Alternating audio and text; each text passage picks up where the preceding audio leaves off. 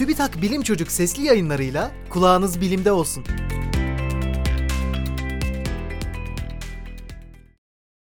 Sıcak havaların meyvesi şimdi de en soğuk kıtada.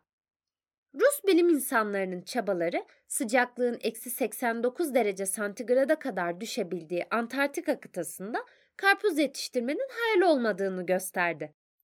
Normalde daha sıcak iklimlerde yetişen bu lezzetli meyve Vostok istasyonunda yapılan bir deneyde üretilebildi.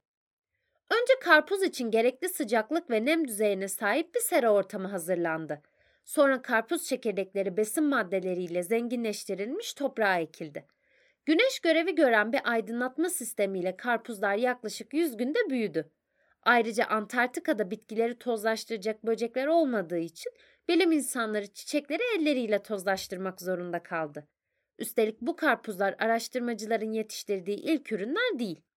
Ekip bölgede daha önce fesleğen, dereotu, roka, lahana ve maydanoz gibi çeşitli bitkileri de yetiştirmeyi başarmıştı.